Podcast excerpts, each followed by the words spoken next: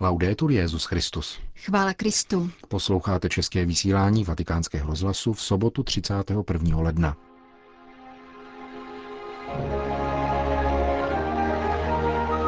Neprodávejme matku zemi, řekl dnes papež italským zemědělcům. O diktatuře jediného myšlení a ideologické agresi mluví v rozhovoru pro vatikánský rozhlas generální sekretář italského episkopátu. Před rovnou stovkou let nastoupila do práce první laická vatikánská zaměstnankyně. Hezký poslech přejí Jana Gruberová a Milan Glázer.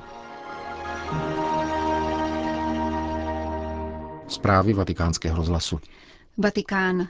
Svatý otec František dnes přijal oblastní zástupce italského zemědělského svazu Coldiretti, který je se svým půldruhým milionem členů hlavní národní organizací zemědělských podnikatelů. Jak zakladatel tohoto združení a pozdější křesťansko-demokratický politik Pálo Bonomi před 70 lety vepsal do prvního článku stanov, inspiruje se ve své činnosti principy sociálního učení církve. Zemědělec od Boha přijímá drahocený dar půdy a svým dílem jej zhodnocuje. Pokračuje tak v poslání, které bylo člověku od jak živa svěřeno, obdělávat a chránit. Zahájil Petrův nástupce svou promluvu. Jaké to vyžaduje nadšení, kolik pozornosti a oddanosti. Vzniká tu rodinný sesterský vztah k půdě. Bez obdělávání půdy by opravdu neexistovalo lidstvo. Náš život by nebyl dobrý bez potravy, kterou půda dává mužům a ženám na každém světadílu. Zemědělství tudíž má ústřední roli. Obdělávání půdy je tedy skutečným posláním a jako takové má být uznáváno a příslušně doceňováno při konkrétních politických a hospodářských rozhodnutích, zdůraznil papež. Je nutné odstranit překážky, kvůli kterým zemědělství neláká mladé generace, a zároveň je nezbytné bránit dalšímu zabírání zemědělské půdy a jejímu využívání k jiným, zdánlivě lukrativnějším aktivitám. No? Také zde vládne bůžek peněz. Existují bezcitní lidé, kteří prodávají rodinu i vlastní matku. V zemědělství nastává pokušení prodat matku zemi. Římský biskup v této souvislosti upozornil na dvě kritické oblasti.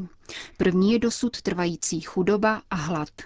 Absolutizace trhu, kultura odpisu a plítvání, která v případě potravin dosahuje nepřijatelných rozměrů, způsobuje bídu a utrpení mnoha rodin. Je třeba zásadně přeorganizovat výrobní a distribuční potravinový systém. Jak nás naučili naši prarodiče, s chlebem se nežertuje. Vzpomínám si, že když jsem byl malý a chléb upadl na zem, učili nás ho zvednout, políbit a položit zpět na stůl. Chléb se určitým způsobem podílí na posvátnosti lidského života a proto s ním nelze nakládat jako s pouhým zbožím. E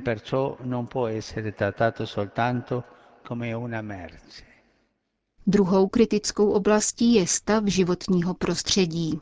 Člověk je povolán zemi nejen obdělávat, ale také chránit, podotkl papež davvero ci accorgiamo dell'importanza di una puntuale azione di custodia del creato. Skutečně si všímáme, nakolik je důležité chránit stvoření a nakolik je naléhavé, aby se státům za tímto cílem dařilo spolupracovat? Výzva spočívá v tom, jak realizovat zemědělství s nízkým dopadem na životní prostředí, aby naše obdělávání půdy bylo zároveň i její ochranou. Pouze takto umožníme její obydlení a obdělávání také budoucím generacím – ad abitarla e a coltivarla. V závěru papež italským zemědělcům předložil jednu výzvu a jeden návrh. Zvu vás, abyste opětovně nalezli lásku k zemi jako matce, jak by řekl svatý František, ze které jsme byli vzati a ke které jsme povoláni stále se vracet. A odtud vychází také návrh uchovávat zemi, uzavřít s ní smlouvu, aby mohla být takovou, jakou ji chce Bůh, tedy zdrojem života pro celou lidskou rodinu nikoli ji využívat, jako bychom k ní neměli vztah, nechat ji zeslábnout a poté ji opustit, protože už k ničemu není. Země totiž ovlivňuje naše bytí, chrání naše zdraví, je pečující matkou a sestrou. Loučil se papež František se zástupci italského zemědělského svazu. Itálie. Dnešní liturgická památka svatého Jana Boska, kněze a zakladatele řeholní společnosti Salesiánů, se pojí s letošním dvoustým výročím narození tohoto italského světce. V mateřském kostele turínské čtvrti Valdoko se dnes setkali všechny větve salesiánského díla. O významu jubilea hovoří hlavní představený Salesiánů, otec Angelo Fernandez Artime. Musím říci, že setkání, které se dnes koná ve Valdoko, je mimořádné a historické. Setkává se tu 30 skupin salesiánské rodiny ze všech kongregací tohoto velikého stromu a všech částí světa. Poprvé v dějinách jsme tu spolu na blízku Donu Boskovi, který byl zakladatelem čtyř skupin. Dnes je jich třicítka, což je krásné, ale zároveň náročné. Před salesiánskou rodinou dnes stojí velká výzva stávat se vycházející církví tak, jak to žádá papež František. Naše dvousetleté jubileum nejlépe prožijeme tehdy, když budeme věrni Donu Boskovi, Pánu Ježíši v Donu Boskovi. Uvedl pro vatikánský rozhlas představený salesiánského společenství. Řím. Itálii je v poslední době vyvíjen rostoucí tlak na občany v oblasti lidské intimity a hodnot rodinného života prostřednictvím exekutivní i zákonodárné moci směrem k povinnému přijímání a praktikování ideologií odporujících zdravému rozumu, zejména zaváděním genderové výchovy dětí. Na otázku, zda se tak dnešní politika dopouští ideologické manipulace, odpovídá generální sekretář italské biskupské konference, monsignor Nunzio Galantino.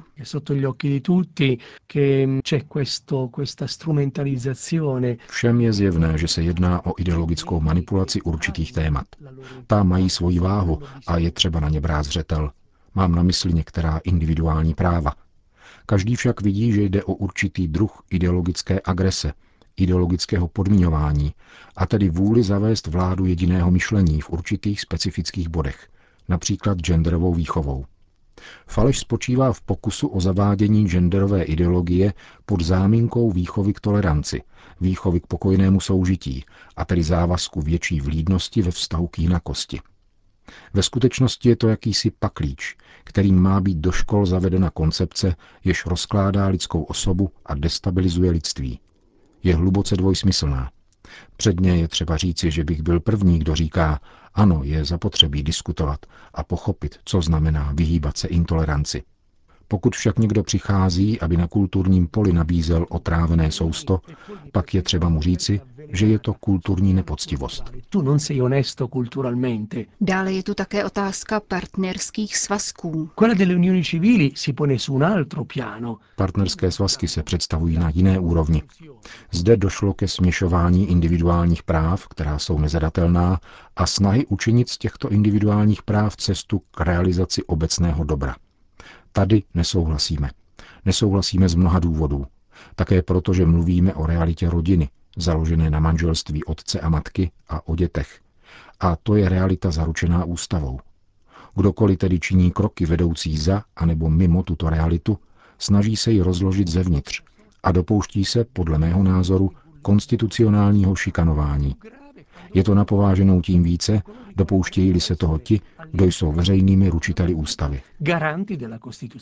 Proč má podle vás vláda a parlament potíže vnímat problematiku rodin a vytvářet opatření, která by rodinám pomohla? Jsou si dobře vědomi toho, co dělají a, tak se to aspoň z nížku jeví, velmi dobře vědí, že pouze přisvědčují určitým lobby. Tečka. E Došlo tedy k jakémusi zlomu mezi lidem a politiky. Našim politikům by mělo dělat starosti, že investují energii, nevím zda kulturní, protože kultury v tom vidíme poskrovnu, investují především čas do argumentů, které jsou, opakují, důležité pro pár lidí, možná pro početně značnou skupinu, ale které nejsou problémem, se kterými se nyní lidé opravdu potýkají. V souvislosti s událostmi v Paříži rostou obavy, zda nebude spochybněna možnost integrace odlišných kultur a národů. Co si o tom myslíte? Tento problém spatřují na kulturní rovině. Došlo k tomu, že v souvislosti s určitým výrazem svobody někdo prohlásil ne. Tvoje svoboda končí tam, kde začíná moje citlivost. Bylo to řečeno špatně, velmi špatně, protože to, co se stalo v Paříži, je kruté. Je absolutně nepřípustné zabíjet. Postoj Charlie Hebdo, který žádá svobodu vyjadřování, je nedotknutelný. Dávejme si však pozor, protože já nejsem Charlie, pokud je nedotknutelná svoboda zaměněna za žádoucí satiru a neúnosnou vulgaritu. Tam k tomu došlo. Dodal bych k tomu, že je to záležitost kulturních mravů. Ten, kdo uplatnil svoji svobodu, byl zabit. A díky bohu jsme řekli, že k tomu nesmí docházet. Podívejme se však, co by se stalo například v Itálii, kdyby si někdo dovolil, jako to nyní činím já tady, dobírat si primátora Říma za to, že zavedl registr partnerských svazků. Budu napomenut a zesměšněn. Řekli jsme, že svobody je zapotřebí a je třeba ji zaručit. Já nemám svobodu říci, že záležitost genderové výchovy považuji za násilí nebo dokonce za diktaturu jediného myšlení. Nemohu to říci. Říci primátorovi Říma Marínovi, že v tom prostředí, ve kterém zavedl registraci partnerských svazků, se kdysi řešili chléb a hry, přičemž lidé dnes hledají chléb v charitních jídelnách či v nekatolických dobročinných institucích, zatímco hry hledají na magistrátě. Kdybych to řekl, skončím na praníři. Proto říkám, dávejme si pozor, protože zde se používá dvojích či trojích vach a spousta jiných měřítek, podle lobby, kterým se slouží a podle logiky, kterou si kdo zvolí.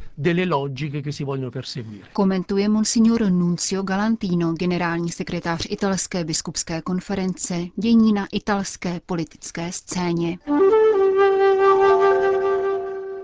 Londýn. Zhruba tisícovka mešit na území Spojeného království v neděli otevře pro nemuslimské návštěvníky, ohlásila Rada britských muslimských obcí.